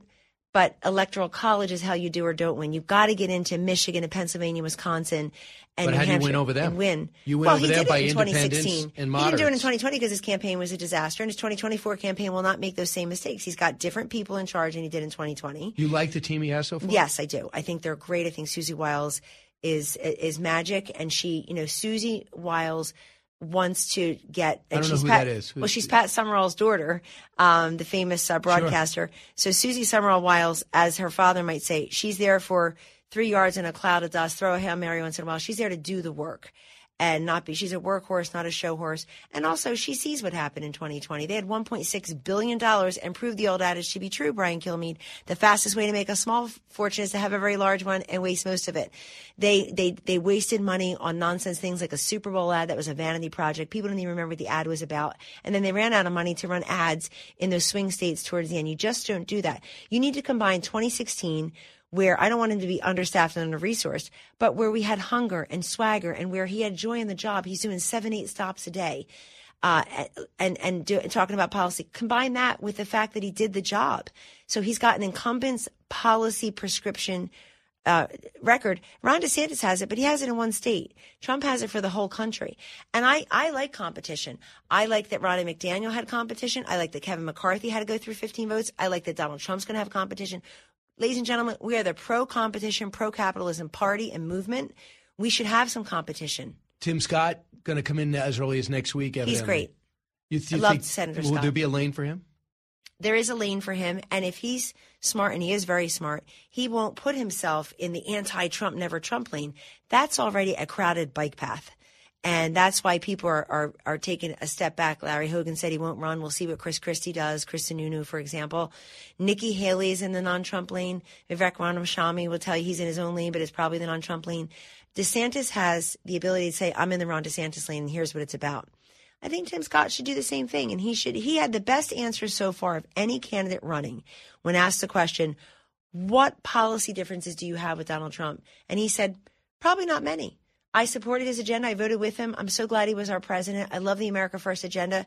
And I helped bring it to bear. That's a smart answer because it's a truthful answer. Um, where where I think he's going to say is, I'm going to play in South Carolina. I'm going to have an advantage there, so maybe I can lock up one of these early states that Donald Trump won all 50 electoral votes last time. And Tim Scott's a rock star in South Carolina. He's great, and Yeah. he'll have a big national donor base. I was with him recently. He's got a, he's got a clear message. Listen, I think he let a thousand flowers bloom. Donald Trump does not want to stay on the debate stage by himself. He thinks the more the merrier. I know that's uh, conventional wisdom.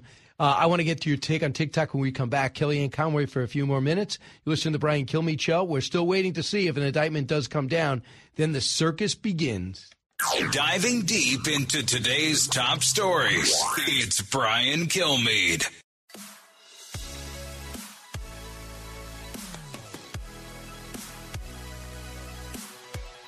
If you're interested in it, Brian's talking about it. You're with Brian Kilmeade. We have heard important concerns about the potential for unwanted foreign access to U.S. data and potential manipulation of the TikTok U.S. ecosystem. Our approach has never been to dismiss or trivialize any of these concerns. We have addressed them with real action. Now, that's what we've been doing for the last two years, building what amounts to a firewall that seals off protected U.S. user data from unauthorized foreign access. The bottom line is this American data stored on American soil by an American company, overseen by American personnel. We call this initiative Shou Chew is the CEO of TikTok. By the way, his background's extremely impressive. He's been a standout his whole life. Used to work at Goldman Sachs, but he's definitely trying to alleviate the concern that many many people have, including me, that this is going to be a tool for China to get information on us and be able to manipulate the public with their messaging and their news. For example, that Taiwan deserves to be invaded. Uh, with me right now is Kellyanne Conway. So we see Democrats and Republicans in many cases on the same page here. I think they're on the on the track to be banned. You think that's a mistake, Kellyanne? Let me back up. I believe that this hearing was riveting. And the chairwoman, Cathy McMorris, Rodgers, this is Energy and Commerce, did a fantastic job, as did Frank Pallone, the ranking member from New Jersey, uh, with whom I agree on very little. But they were both really giving this TikTok CEO a run for his billions of dollars. I also thought the TikTok CEO was very prepared. He gave statistics that maybe ma- many Americans didn't know. Most TikTok users are over 18, Brian, not under 18. That there is um, a way to limit for 60 minutes a, a, an under 18's user. That they're headquartered in Los Angeles, California, everyone. That's in the United States of America, and that you can't access TikTok in China. Um, what do I think of a ban? I, I'm not a big outright ban kind of person. And listen, I'm a mother of four teenagers. I understand the corrosive impact of TikTok. And I worked in a White House where we had briefings. I had a TSSI, a top secret security. We had briefings, Brian, where they'd pick up our telephones and say, this is a microphone for the Chinese. Turn it off. Put it in a lockbox. So I get it all. I'm very concerned about these forced technology transfers. I'm very concerned about them knowing our data. I think the better maybe middling ground would be to consider U.S. ownership of TikTok. By the way, the Chinese government just weighed in and said we're not We're not selling, that. right. Yeah, We're so- not for sale. But why do they care? Can you We're not imagine for if sale. yeah, But we that- tried that in the Trump administration. I think Microsoft was interested. We used to get calls from a bunch of people. Kellyanne, thanks so much. See you soon. You got it. Thank you.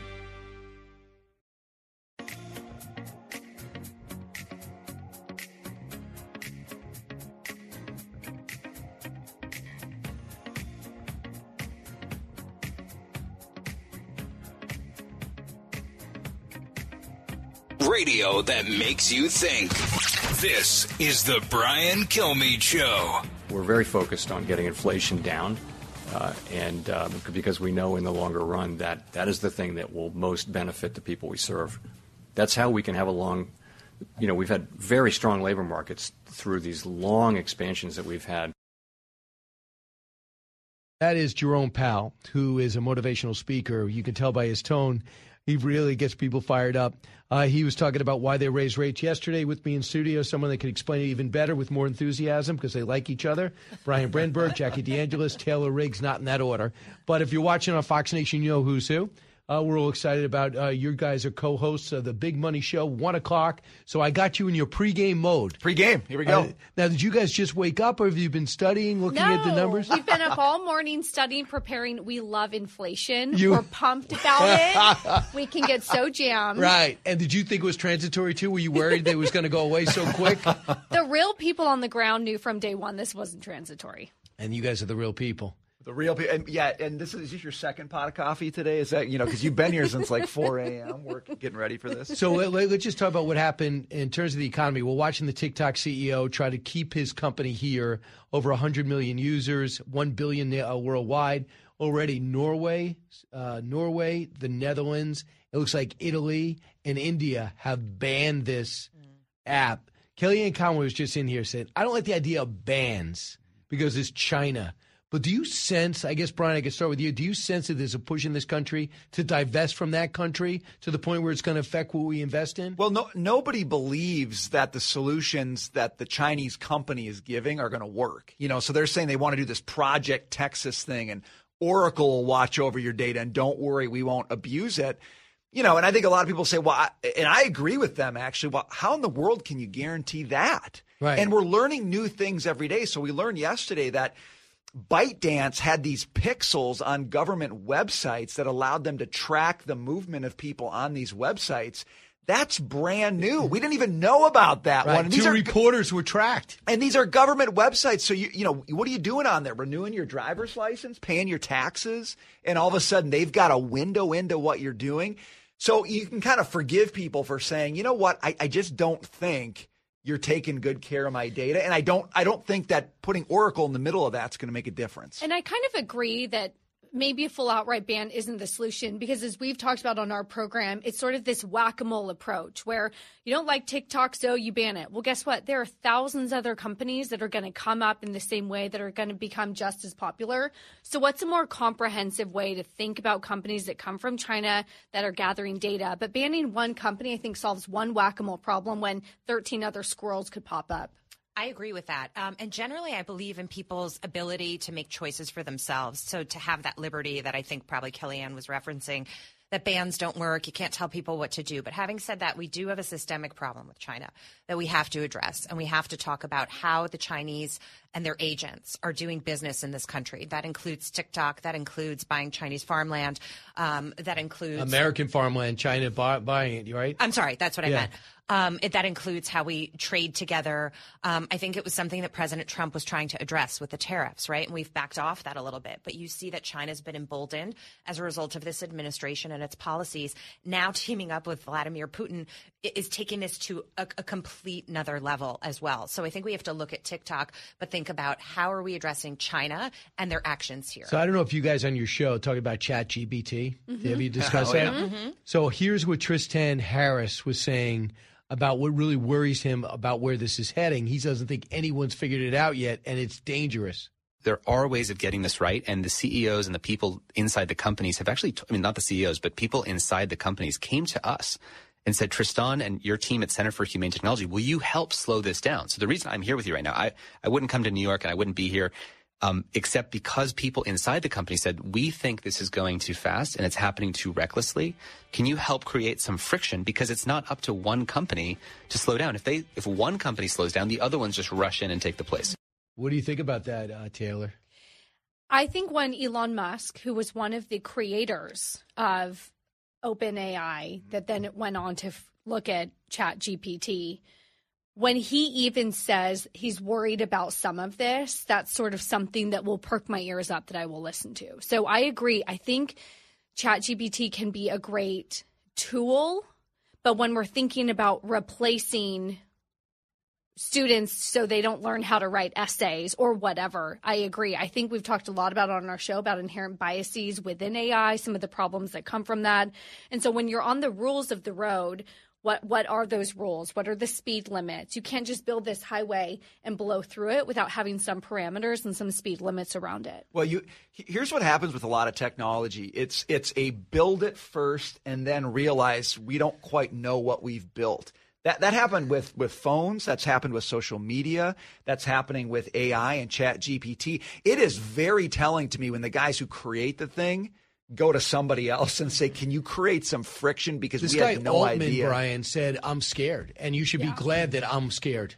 Well, so what it what it shows you actually is the the bigger challenge with things like AI is going to be pushing back against it. We're going to need the most creative minds in the world actually trying to figure out now how to contain this. But let that be a lesson to us, okay? When we get really enamored with new technologies, the first question we should ask is, did these guys know what they were building? And so far, the Yeah. answer has been no. And so I would just build off that and say the TikTok example relates to what Brian is saying. TikTok showed up, everybody loved TikTok, they got on it, and then we started to realize maybe we have a problem here.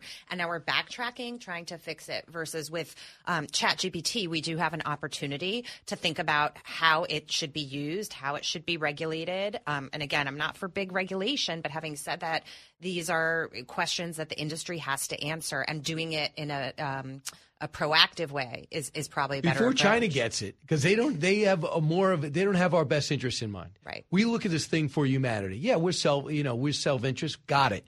But we're not looking to create some evil uh, empire, which I think China would really subscribe to. Evidently, the people at Facebook leaked some of this technology out, and it got into, I believe, 4chan, and now China basically got a year and a half leap in Yeah. their uh, in their intelligence apparatus. It's so funny because the first time we talked about Chat GPT, I actually didn't know what it was until we did the segment on it, right? And so we were putting something in, we did a test run, Yes. and I was reading what the the you know the, what spit out, and I think we just asked about like you know who watches Fox Business or what's Fox Business all about, and the nuances in the words, Brian, in this very benign answer that it gave, that's what I keyed in on. I said this already sounds very biased to me. Mm-hmm. Remember, what did it say? Like, some people, Some might find it helpful. Right. and I thought to myself, oh my God, really, robot? Really? Okay. Uh, I like that it passed the bar. Kudos to Right. the chat She- GPT. He just wants to use it when she takes the bar exam. That's all it is. But here's the other thing: is it didn't originally. It got better. It right? got better. Right. It And, took I just- time. guys, I want you to hear this. They talk about the new class of intelligence uh, and its capabilities. This is Tristan again, Cut 33. What I really want your listeners to know, and this is really critical to get, is that underneath the hood, there is a new class, new generation of AI that was invented in 2017. I won't bore you with the details technically, but it started getting deployed in 2020. It's called a transformer. And what that did is it treats the entire world as language. And, and then you just pump it full of more language, the entire internet. So you have this AI read the entire internet, all PDFs, all images, all text, all, you know, everything that's ever been written. And it gets sucked into this one model. And the thing about this new class of AI is the more data you give it, it suddenly it pops out with emergent capabilities that no engineer even knew were going to pop out. Hmm. Yeah, Th- this is what's okay. So this It's a little is different than the phone, Brian. A, well, a little different, but it's but it's similar. This is what it does. So so this is a system that's not based on wisdom. It's based on volume. Whatever volume you pump in, that will win in this system.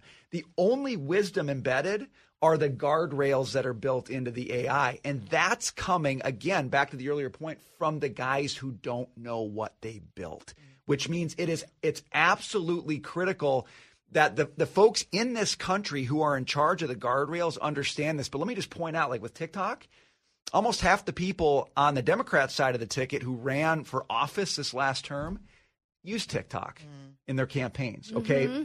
The president used it on St. Patrick's Day. So that doesn't give me a lot of um, confidence that the folks asking the questions, even today in the hearing, really understand. There's a lot of heat today, no question about it, but there's not a lot of light. We've got to have a lot more light in this because right now, otherwise, it's just going to be the volume of stuff generated in the world that dictates what happens. With The host of the Big Money Show is here. It's uh, Taylor, Jackie, and Brian. Their show starts at 1 o'clock today. When we come back, uh, I'm going to find out what's on your show and also have you build on what I should have done before. And that's build on what Jay Powell said yesterday and how the economy is responding today. Uh, you listen to the Brian Kilmeade Show. Don't move. Learning something new every day on the Brian Kilmeade Show.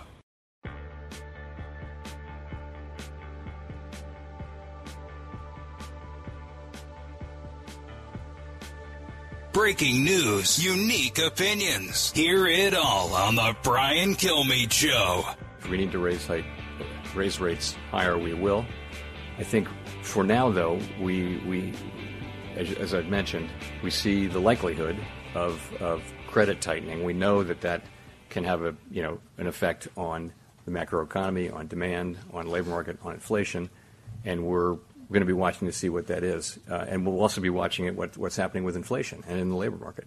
So we'll be watching all those things, and of course we will we will eventually get to tight enough policy to bring inflation down to two percent. So that is uh, Powell yesterday. Uh, Brian Brenberg, Jackie DeAngelis, Taylor Riggs are here. If you're watching on Fox Nation, you're seeing them. You'll see them on FBN shortly, the Big Money Show at 1.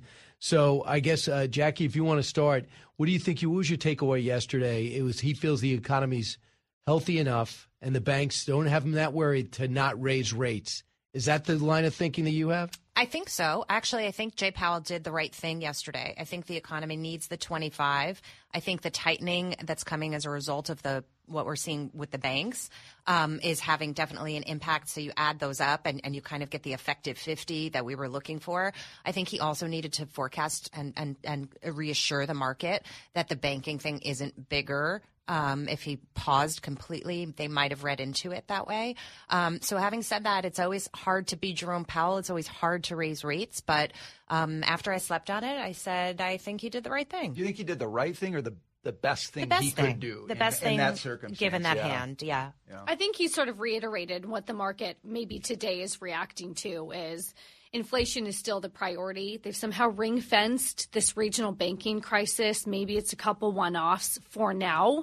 So we're tackling inflation. That's been our main goal. The only other thing, though, that he hinted at is that they're looking at maybe now three rate cuts next year. So we're getting hints of that sort of recession. Did he say that? When you look at the dot plots, and I don't want to get too wonky, and we hate the dot plots. When you sort of look at how they are forecasting in the coming years, you could see that there are rate cuts coming soon, which means maybe we're near sort of the end of this cycle, and maybe markets are relieved about that. And I think one of the things that's pointing to is this realization that you've got a credit crunch potentially this year. So all this banking turmoil creates a situation where a lot of banks are going to say, you know what? We're not going to lend as much as we have because we want to make sure our balance sheet looks good. And so the Fed's saying, you know what? We might be getting into a credit crunch because of all of this. And if that's the case, you got recession. And if you got recession, they're going to start thinking about rate cuts. I think that's where all that comes from. Jackie, is it conventional wisdom that he was too slow to raise rates and he's too fast in raising rates? I think he was too slow to raise rates. I think he wanted to believe that inflation was transitory. Um, I think You think came, he believed it? I, do. I think we came out of a pandemic that was a once in 100 year event, and, and he thought that it would cool, and it didn't. And also, the administration at the same time, P- Powell didn't know that they were going to keep passing these spending bills and they were just going to keep doing it. That sort of got out of hand pretty quickly, too. Um, so I think that was a big mistake on his part and people are calling him out for it you know um, and and he will have to sort of live with that then he had to play catch up and he had to go really fast Mhm. and that was difficult because the american consumer was suffering when inflation was at 9% It's still suffering at 6% so it's a tough i always say i wouldn't want to be jerome powell. And I think, you know, with Powell and the United States in general, we had been itching. We would have been thrilled to even get to 2% inflation. We've been trying for 40 years to get some sort of inflation and we couldn't. And so we've sort of been talking that if you're an emerging market country, Argentina, where inflation's 100%, you know what inflation is like because it smacks you in the face every day. We hadn't had inflation for 40 years. It was almost hard to recognize because we'd been searching for it and it never Well, showed what do you up. mean searching for it? You, nobody wants inflation, do they? You won on average 2% inflation over the long run. And there were times coming out even of 2008 when we couldn't even get up to 2%. And so when it sort of finally smacked us in the face, it's almost like these developed countries. Um, I'm thinking Europe or, you know, Britain and the ECB and, and the bank that governs Europe. It almost was unrecognizable to us. So I think it just took us longer to respond. And I think that's a really good point. point, and that's why rates were zero, right? Because the Fed at that time said, "I need to stimulate the economy to Mhm. get inflation up," and even at zero, they couldn't really get it there. Yeah. Well, the other problem you have when you don't have inflation for a long time is a lot of kind of kooky theories about the economy can start to bubble up because times are good. MMT. That was modern monetary theory. Oh, it doesn't even matter. We're never going to have inflation. And we tried that. And boom, we got inflation with a bunch of people in charge who'd never really had to deal with it. So we got Credit Suisse, who has basically got forced to be bailed out by UBS. Mm-hmm. You have the Signature Bank. And then you have uh, the was it the New Republic Bank right across the street from us is one of the First branches. Republic, that's teetering. Um, that's a that's a magazine, New Republic. I think they might have a bank. I don't Yeah, know. I don't know how they're doing financially. Uh, but having all said all that, what I what I was stunned by is when Silicon Valley Bank exposed their board. Nobody's got banking Right. experience, Yeah. and the guy who's CEO is also in the San Francisco Fed. And then we find out in 2019 they warned him, "We don't like your balance sheets." How many times are we going to have a bank board with no qualifications? That's all true. And also true is the fact that they knew all about that. That wasn't a Yeah. smack in the face to anybody or something, a secret that had to be So uncovered. why is that a big deal? Why did they have? Why did that CEO be, be able to sleep at night knowing this whole thing could fall apart on him? the same way Bernie Madoff slept at night, right? People do, um, and they continue to do it if they're not checked. You know, we were discussing regulation in our meeting this morning uh, amongst ourselves and th- this notion of the regulators knew but they did nothing. And what does this administration want to do? Just add more regulations. So you want to put more people on the payroll to do nothing? How about take the people you have and have them you know be a little bit more efficient. And when they find red flags like this do something. It wasn't the regulation; it was the enforcement of it that was lacking. The guy on the board did didn't enforce himself on his own on his own. That's bank. called lacking enforcement. Well, I would think so. there were California state regulators who were asleep. There were New York state regulators who were asleep. Where was the San Francisco Fed? I mean, there were a lot of people asleep at the wheel. I just can't here. imagine being in a meeting saying if he keeps on raising rates, how will that affect us? And when you get the answer is play it out worst case scenario, you don't play it out worst case scenario, Brian. I Yeah. don't understand Well, that. you know, they didn't have a chief risk officer in the company Which for is like crazy. nine months before Yeah, this how could happened. that be? But you know, I think there was also, and this is maybe just me, but I think there was kind of a shared understanding that SVB was doing all the right things. They were backing all the right companies, Candidates. right? They they they, they, they were Nancy all in Pelosi, on Maxine green. Waters. So it's kind of like, you know what? Don't worry. That was their risk strategy, the political Right. risk strategy. So we in our meeting we're gonna we decide to have the music gradually get louder. And so who's gonna be on your show? Just you guys. You guys are enough. Oh, uh, wh- who do we have Warner? today? We have Mark Warner today. We're going to talk about TikTok. We're talking about banks, uh, Housing in Florida. housing in Katrina Florida. Campins. Katrina Campins. All at one o'clock on FBN. Brian Taylor, Jackie, thanks. thank you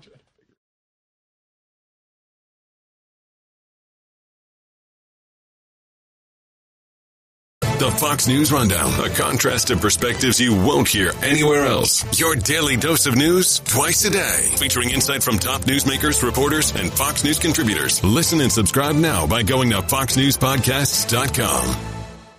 Listen to the show ad-free on Fox News Podcast Plus, on Apple Podcast, Amazon Music with your Prime membership, or subscribe wherever you get your podcasts.